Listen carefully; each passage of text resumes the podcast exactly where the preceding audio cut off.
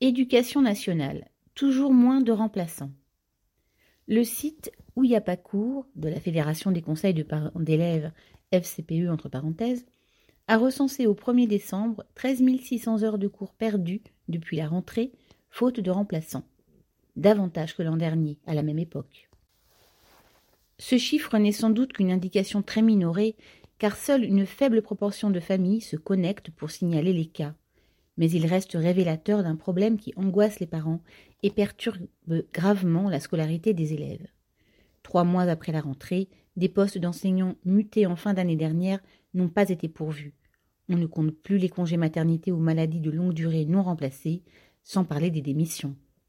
Dans un sondage effectué par la FCPE, ce sujet venait en seconde position parmi les préoccupations des parents, derrière le manque d'AESH pour aider les enfants handicapés.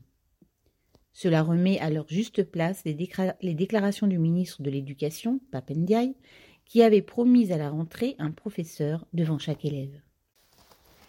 Ce problème dure depuis des années et les parents y réagissent comme ils peuvent avec les enseignants, alertent la presse, manifestent, voire occupent les établissements scolaires.